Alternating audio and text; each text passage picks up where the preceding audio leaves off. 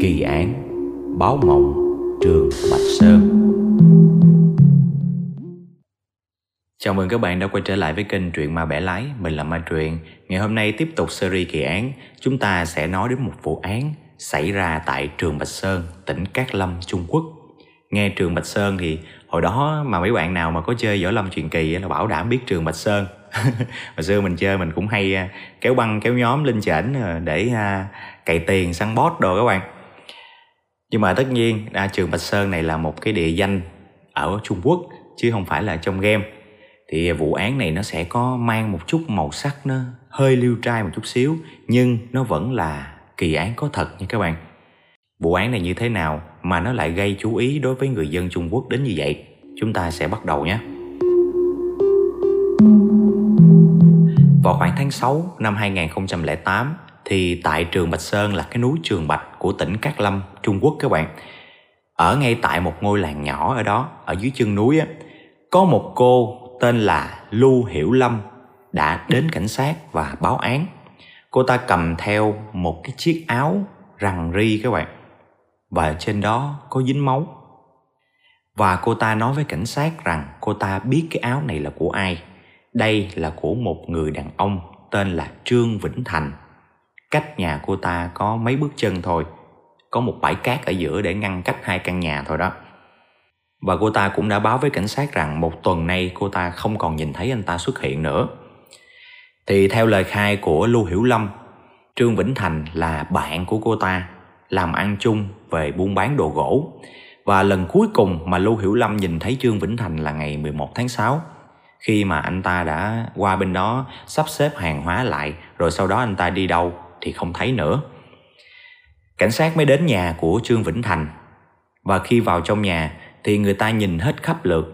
Đồ đạc vẫn nguyên si nguyên vẹn không có dấu hiệu bị lục lọi hoặc là không có dấu hiệu gì giống như là ảnh đã trốn nợ hay sao đó.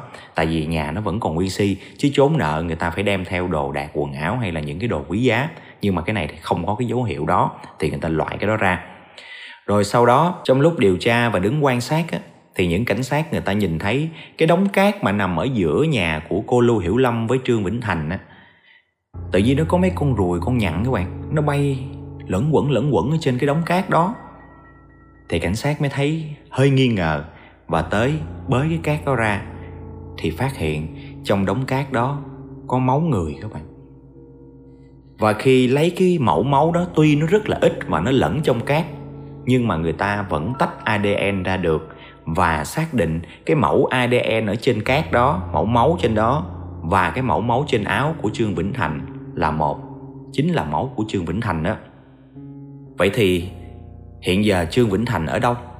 Đã chết hay là còn sống? Hay mất tích hay như thế nào thì người ta đặt ra một cái câu hỏi như vậy và sau đó vài ngày thì có một cái cô gái tên là trương yến đã cực kỳ bối rối và hoang mang đến cái chỗ đồn cảnh sát của tỉnh cát lâm. Cũng báo án luôn các bạn. Nhưng mà cái điều cô ta báo án nó hơi hoang đường một chút xíu. Cô ta nói là cô ta nằm mơ, thấy em trai của cô ta báo mộng cho cô ta rằng em trai của cô ta đã bị giết một cách dã man và chôn ở một cái góc ở chân núi Trường Bạch. Tất nhiên thì nói như vậy làm sao mà cảnh sát tin được? Nghe rất là hoang đường, đúng không các bạn? Làm gì có cái chuyện báo mộng đó, thời buổi khoa học rồi cảnh sát ta đâu có tin. Nhưng khi cái cô gái này nói rằng tên em trai của cô ta tên là trương vĩnh thành, thì cảnh sát cũng có chút giật mình. Tại vì quả thật là họ đang điều tra cái vụ án của trương vĩnh thành luôn. Và trương vĩnh thành quả thật là đã mất tích nhiều ngày nay đúng ra là họ đã định liên lạc với lại trương yến rồi. Trương yến là chị ruột của trương vĩnh thành, nhưng mà lại ở một cái tỉnh khác, không có ở chung nhà, chung tỉnh với lại trương vĩnh thành. Họ định liên lạc rồi thì cô này lại đến báo án. Và kể cái chuyện mà mình được thằng em trai nó báo mộng như vậy. Nói chung cũng nửa tin nửa ngờ. Tuy nhiên thì nhìn cái thái độ của cái cô trương yến này, rất là thành thật. Và cô ta không có vẻ gì là đang nói dối hay là đùa cợt gì với cảnh sát hết và cũng thương tình. Cho nên là cảnh sát đã giúp cô ta đi theo cô ta đến cái địa điểm mà cô ta cho rằng chôn xác em mình. Và quả thật thì cái tổ công tác đi chung với lại trương yến cũng rất là ngạc nhiên, bởi vì cô ta không có sống ở cái núi Trường Bạch này, nhưng mà dường như cô ta rất là thông thuộc đường đi. Cô ta nói là cô ta đi theo chỉ dẫn của em trai khi mà nó báo mộng và đi đến một cái đoạn đường, nó cách cái một cái đoạn đường sắt khoảng chừng 20 mét. Thì khu vực đó giống như là không có người qua lại luôn các bạn. Chỉ có cái đường sắt nó chạy ngang qua để chạy xe lửa đó. Tới đó thì cô trương yến cũng ngừng lại và cổ nhìn xung quanh. Thì lúc đó cái mắt nghiệp vụ, cảnh sát nhanh hơn cổ nhiều. Nhìn xung quanh thì thấy có một cái khúc đất. Cái màu nó khác với mấy cái đất ở xung quanh là có dấu hiệu đã bị đào xới các bạn. Khi lật lật lên thì cái đất ở dưới, cái màu lúc nào nó cũng đậm hơn cái màu ở bên trên hết á. Thì lập tức người ta mới đào cái chỗ đó lên. Và khi đào xuống tầm hai thước, thì người ta thấy xác của một người đàn ông xuất hiện. Và đó chính là cái xác của trương vĩnh thành và đang trong giai đoạn thối rữa ra rồi. Họ mới bỏ cái xác đó vô cái bao và chuyển về cơ quan để pháp y khám nghiệm. Và sau khi khám nghiệm tử thi thì người ta xác định đây đúng là trương vĩnh thành. Lúc đó trên người anh ta còn mặc cái cái quần rằn ri mà nó giống như cùng bộ với cái áo mà cô lưu hiểu lâm đem tới đó. Và cơ thể anh ta có tổng cộng là 13 vết thương lớn. Hung khí để gây ra cái vết thương đó được xác định là dao. Và trong 13 vết thương lớn đó, có một vết thương chí mạng là một vết thương cắm cực kỳ sâu vào tim, ngay dùng tim và làm tổn thương tim và anh đó chính là cái vết dao chí mạng làm cho anh ta bị chết. Và người ta dự đoán với cái cách thức này thì có vẻ như 13 cái nhát dao này của hung thủ đặt lên người của Trương Vĩnh Thành, nó giống như nó có một cái sự căm thù rất là lớn. Vết nào cũng là đâm cực mạnh hết các bạn. Tuy nhiên thì ngay cái chỗ mà đào đất được cái xác của Trương Vĩnh Thành á không có cái dấu hiệu là vật lộn hay là có một cái sự tranh chấp xô xát ở đó. Đất ở đó rất là bằng phẳng, chỉ có mỗi một cái chỗ mà đào lên để chôn. Trương vĩnh thành ở đó là có dấu hiệu bị đào xới đó. Còn xung quanh là không có cái dấu hiệu gì gọi là tranh chấp hay là xô xát hết. Thì từ lúc này cảnh sát mới bắt đầu cái quá trình điều tra những cái mối quan hệ xung quanh của trương vĩnh thành. Nó có một số cái điểm đáng chú ý. Thứ nhất mà để đào một cái hố sâu 2 mét như vậy, thì nó cũng cần phải tốn rất là nhiều sức lực. Nếu hung thủ là phụ nữ, thì chắc chắn sẽ phải có người giúp sức. Chứ sức phụ nữ là khó mà đào được cái hố sâu như vậy. Và Trương Vĩnh Thành cao tới 1m8 trên 1m8 nặng cũng trên 90 kg mà cái khu vực đó lại không có dấu hiệu xô xát. Ở ngay cái nơi chôn á, không có dấu hiệu xô xát gì hết. Vậy thì chứng tỏ là trương vĩnh thành đã bị giết ở một nơi khác. Sau đó mới đưa đến đây vậy thì làm cách nào để người ta có thể đưa một cái xác to lớn như vậy đến cái nơi chôn cất này? Cái thứ hai, ở đó không hề thấy dấu bánh xe hay là dấu chân của ai hết. Có nghĩa là hung thủ đã dọn dẹp hiện trường rồi các bạn. Đã xóa dấu vết rồi, xóa dấu chân, dấu bánh xe rồi. Trên cái nguyên tắc để điều tra mấy cái án giết người thì người ta sẽ điều tra từ những cái mối quan hệ gần, rồi người ta mới tỏa ra xung quanh thì đầu tiên thì trương yến cũng bị nghi ngờ chị gái á, bởi vì cái điều cổ nói là báo mộng nghe nó phi lý. Thứ hai nữa là cổ lại sao cổ biết được trương vĩnh thành đã chết và còn biết địa điểm chôn trương vĩnh thành nữa chứ? Thì tất nhiên người ta cũng sẽ phải đặt một cái nghi ngờ. Cái này là cái nguyên tắc của người ta như vậy. Mà thật sự trên thế giới cũng đã có rất nhiều vụ án mà chính cái người đi báo án á, lại là hung thủ các bạn mai mốt mình sẽ kể cho bạn nghe một số chuyện giống như vậy. Tuy nhiên thì nghi ngờ thì nghi ngờ, nhưng người ta phải điều tra và tìm bằng chứng. Thì người ta biết được rằng trương yến, một, là không sống ở trong cái tỉnh này, ở một cái tỉnh khác. Thứ hai là cô ta là một người sống nội tâm rất là hiền lành và không hề có xích mích gì với trương vĩnh thành hết. Tình cảm của chị em tuy ở xa nhưng mà vẫn bình thường thì không có động cơ để giết người sau đó thì cảnh sát mới điều tra xung quanh xem các mối quan hệ xung quanh của Trương Vĩnh Thành như thế nào. Thì cảnh sát biết được Trương Vĩnh Thành có một người bạn gái, người yêu á, tên là Lý Mai. Khi cảnh sát đến hỏi thăm cái cô Lý Mai đó thì Lý Mai nói rằng họ đã chia tay bởi vì Lý Mai đã phát hiện ra Trương Vĩnh Thành đã cắm sừng cô ta.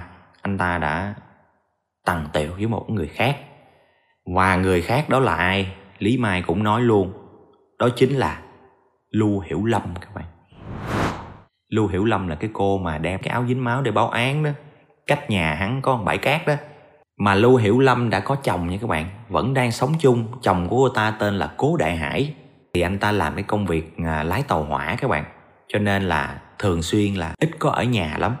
Thì tất nhiên lúc này thì lưu hiểu lâm và cố đại hải, hai vợ chồng này sẽ nằm trong cái diện tình nghi.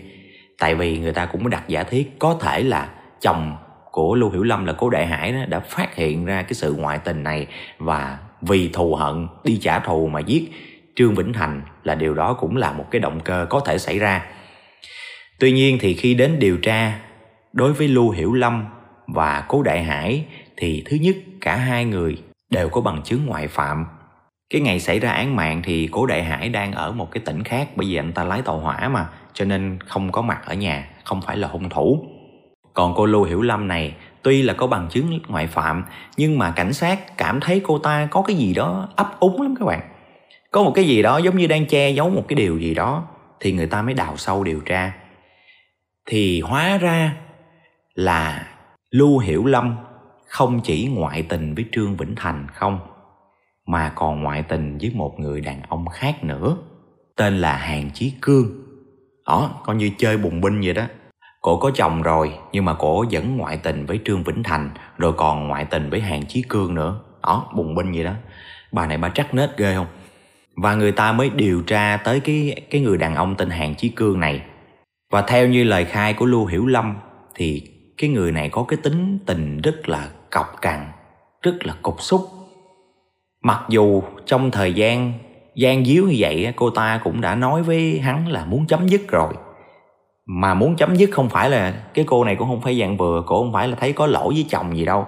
Tại vì cô không thích cái tính của cái tên hàng chí cương này, cái kiểu hung hăng cổ không thích thì cổ muốn chia tay thôi. Nhưng mà hàng chí cương thì không có chịu, vẫn cứ thương cô này. Mà lúc mà chia tay thì không biết chia tay xong chưa, thì cổ đã quay qua cổ ngoại tình với trương vĩnh thành rồi.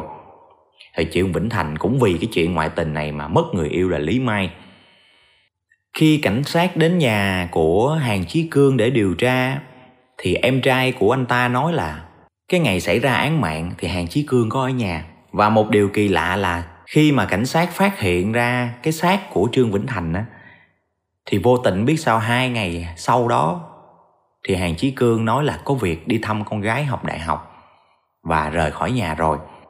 Thì cảnh sát mới suy luận rằng lúc đó là tháng 6 là sắp sửa nghỉ hè rồi thì cái đứa con sẽ hoành về quê để nghỉ mấy tháng hè, mà tự nhiên mình ở đây lại đi lên trên trường đại học để thăm con gái thì nó không được hợp lý lắm.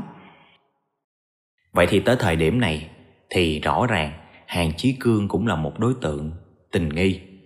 Tuy nhiên thì bây giờ anh ta đang ở xa, cho nên là cảnh sát chưa có thẩm vấn được. Lúc này thì cảnh sát mới chơi một cái chiêu, đó là dụ rắn ra khỏi hang. Cảnh sát đã tuyên bố trên mặt báo rằng cố đại hải là hung thủ vụ giết trương vĩnh thành. Thì khi đăng tin đó ba ngày sau thì hàng chí cương đọc được cái tin đó, cho nên đã trở về quê nhà. Và trong khi thời gian đợi hắn trở về nhà, thì cảnh sát lại điều tra được vòng vòng thêm một chuyện nữa. Đó là có một cái người hàng xóm, người ta nói cái ngày mà xảy ra án mạng á, thì hàng chí cương có mượn ông ta một cái xe cút kích xe rùa các bạn. Xe rùa mà trong xây dựng để đẩy cát, đẩy đá đồ á. Lúc đó cảnh sát mới hỏi đó là cái xe cút kích nào. Ông ta mới chỉ. Thì cảnh sát nhìn thấy cái xe cút kích rất là sạch sẽ. Bình thường cái xe cút kích nó chở đất, chở đá mà các bạn. Lúc nào nó cũng dơ dơ với giấy, ít có ai mà chịu mà rửa ráy nó cho nó sạch bóng lên vậy đó. Nhưng mà lần này thì lại thấy nó sạch sẽ. Cho nên cảnh sát lại đặt cái nghi vấn và lấy cái xe đó về để khám nghiệm thì phát hiện là có vết máu các bạn. Ở những tập trước hình như cũng có tập nào mình đã nói về cái vấn đề cái vết máu á. Có những cái vết máu mà nó dính vô một là vải nè, hay vô một số cái vật liệu nè, mình cứ nghĩ mình rửa là nó sạch, đúng không? Không, nó vẫn còn tồn lại dấu vết, mắt mình không nhìn thấy được thôi. Nhưng bằng những cái dụng cụ chuyên ngành là người ta phân tích ra được cái vết máu, dù là rửa, cỡ nào là rửa luôn các bạn. Và cái vết máu ở trên đó cũng là máu của trương vĩnh thành luôn bây giờ tất cả các bằng chứng đang rất là bất lợi với lại hàng chí cương rồi. Khi hàng chí cương vừa về tới nhà là cảnh sát lập tức ập vô bắt anh ta liền các bạn, đồng thời khám xét nhà anh ta, thì phát hiện ra hai con dao dính máu được chôn ở dưới một cái viên gạch ở trong cái nhà tắm của hắn. Và hai con dao đó cũng còn lưu lại vết máu luôn, dù đã cọ rửa cỡ nào. Và vết máu đó cũng là của trương vĩnh thành tới lúc này thì hàng chí cương không thể nào mà chối cãi được nữa, và anh ta đành phải thú nhận là anh ta chính là người đã giết trương vĩnh thành. Và động cơ giết người của anh ta là do anh ta ghen tuông.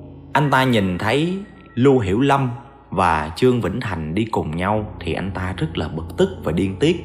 Sau đó anh ta đã lên một kế hoạch giết trương vĩnh thành. Các bạn thấy ngộ không? Cái bà này bà có chồng rồi thằng chồng hẻ không biết gì hết trơn á. Hai thằng nhân tình. Thì cái thằng nhân tình này lập kế hoạch để giết cái thằng nhân tình kia. Nó quái đản như vậy á các bạn. Và để chuẩn bị cho cái âm mưu đó, thì hắn ta đã đào sẵn một cái hố trước. Chứ không phải là giết người xong mới đi đào hố, mà đã đào cái hố ở đó trước rồi. Sau đó tới cái ngày mà xảy ra án mạng thì hắn ta không thấy trương vĩnh thành ở nhà thì hắn lại chạy qua nhà của lưu hiểu lâm thì thấy trương vĩnh thành từ ở trong nhà, bước ra. Cho nên hắn đã nổi máu ghen và lao tới đâm chết trương vĩnh thành, gục ngay cái bãi cát ở giữa hai căn nhà đó các bạn. Chính vì vậy mà nó còn lưu lại vết máu ở cái bãi cát đó. Và sau đó hắn ta đã mượn người hàng xóm, cái xe cút kích để đẩy xác của trương vĩnh thành lên tới chỗ núi trường bạch để mà chôn cái xác đó xuống, cái hố mà hắn đã đào sẵn á. Và kết quả sau đó thì hàng chí cường đã bị kết án tử hình vì tội giết người. Cuối cùng thì kẻ giết người cũng đã phải chịu sự trừng trị của pháp luật một cách xứng đáng. Tuy nhiên thì câu chuyện này nó có hai cái vấn đề. Một là cái vấn đề báo mộng. Thật sự ra những người mà người ta chơi cái hệ tâm linh thì người ta tin cái chuyện báo mộng này lắm các bạn nhưng mà khoa học thì người ta đâu có chứng minh được mấy cái chuyện đó, cho nên người ta cũng không có tin. Tuy nhiên thì ở câu chuyện này thì không thể giải thích được bằng cách nào mà cái cô trương yến, chị của trương vĩnh thành có thể biết đích xác cái địa điểm mà chôn xác em trai mình như vậy. Thì có lẽ là cái lời nói của cổ là thật. Tuy nhiên thì không thể giải thích được thôi còn cái điều thứ hai thì hóa ra cái nguồn cơn của cái vụ án giết người thương tâm này, nó lại khởi nguồn vì một người đàn bà lăn loàn trắc nết các bạn. Một người đàn bà đã có chồng mà vẫn ngoại tình với hàng chí cương, rồi chia tay với hàng chí cương, lại tiếp tục ngoại tình với trương vĩnh thành. Rồi cái thằng nhân tình này đi giết cái thằng nhân tình kia.